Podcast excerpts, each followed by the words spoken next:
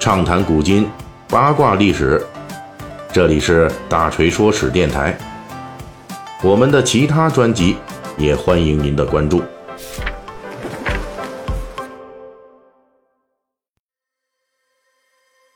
咱们《三国演义》的细节解密啊，最近聊的都是与董卓、李傕乱长安同一时期的东汉时期的其他地区的军阀。前几章呢，涉及到刘璋和张鲁这情节中，我们就提到过一次重要的关中战乱，这就是公元一百九十四年西凉第二代军阀马腾、韩遂组织的长安进攻战。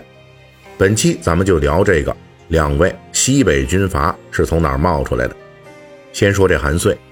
因为韩遂是两个人中率先成为军阀的。韩遂这个人呢，是出身西北世家。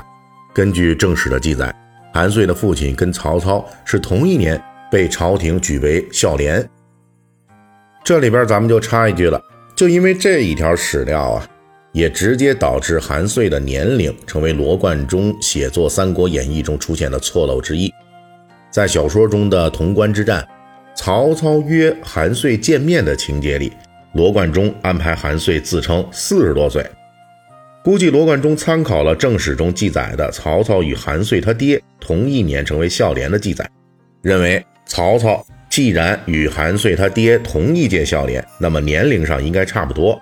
而潼关之战的那一年，曹操已经五十七岁了。罗贯中根据这两条信息估算，韩遂年龄是四十多岁。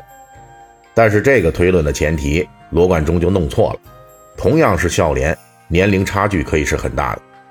当时曹操依仗自家的太监前辈留下来的权势，二十三岁就当了孝廉，属于裙带关系。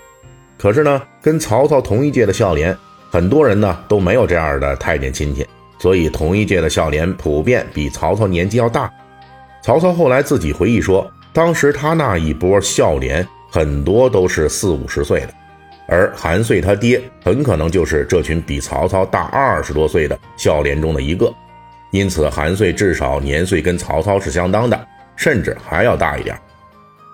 虽然说通过孝廉这个事情来推测，韩家跟曹家这种依靠祖荫和太监发达的暴发户那是不能比的，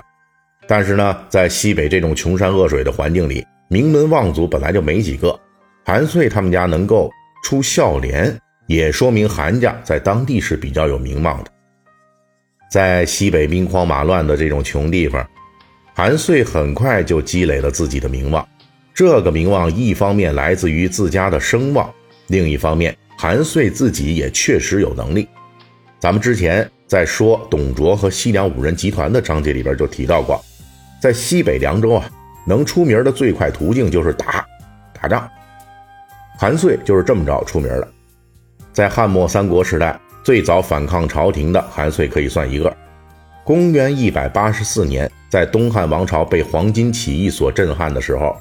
西北羌胡少数民族联合当地盗匪，推举北宫博玉、李文侯为首领，杀官造反。之后，这股人马看中了当时名声在外的边章韩遂，把这俩人给绑架了。通过这种方式把韩遂拉进了造反阵营。韩遂这时候还叫韩约，因为被裹挟进了造反队伍，怕牵连家族，所以改名为韩遂。韩遂虽然是被裹挟造反，但是适应能力很强，被动加入之后，很快就反客为主。首先是这支造反人马被东汉朝廷击败后，韩遂指挥兵马殿后，成功反杀了追击的官军，荡寇将军周慎的部队。稳住了局势，随后又过了两年多，也就是公元一百八十七年，韩遂已经能够完全掌握这伙人马了。他把当初带队的北宫博玉、李文侯以及边章都给杀掉了。那个当初被迫加入队伍的韩遂，摇身一变就成了造反头子。作为西北二人转的第二个主角，马腾也就在这个时候登场了。马腾本来是东汉名将马援的后人。不过马援到这时候已经去世接近一百五十年了，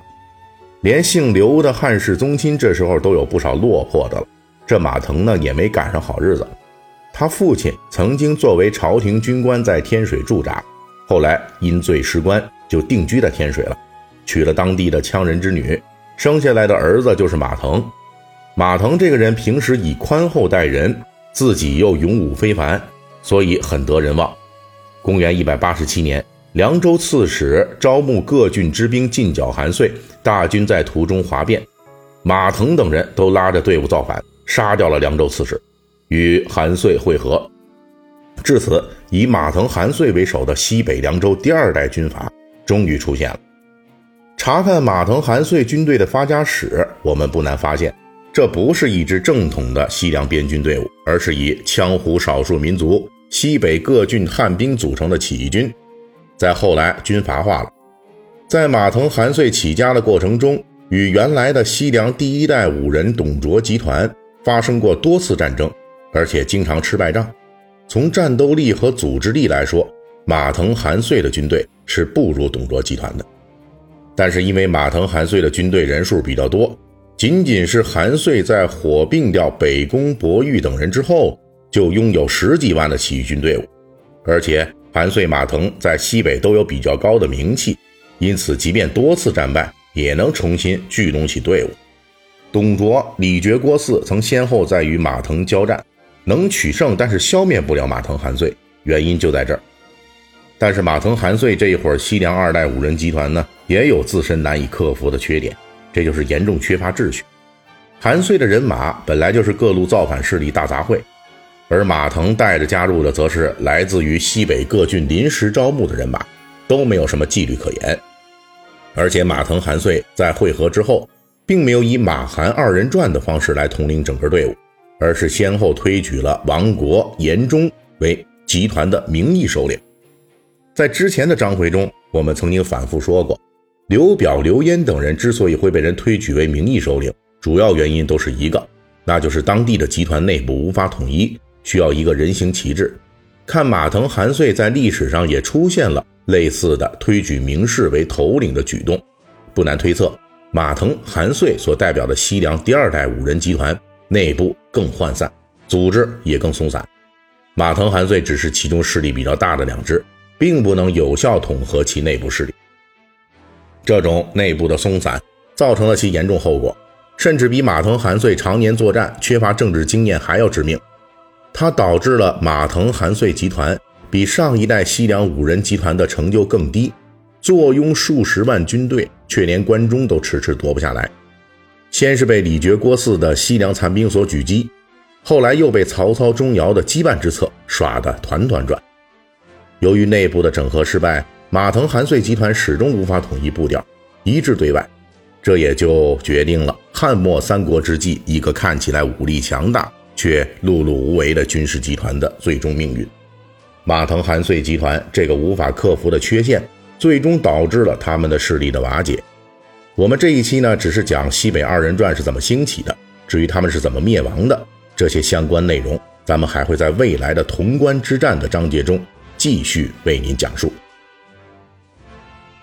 好了，最后我们还是要感谢一下上一周打赏的这些粉丝们啊，啊，柳州一起做作业樊礼斌，放生第一，陈全 BG，爬爬迷，还有 Olay，OK。本期大锤就跟您聊到这儿，喜欢听您可以给我打个赏。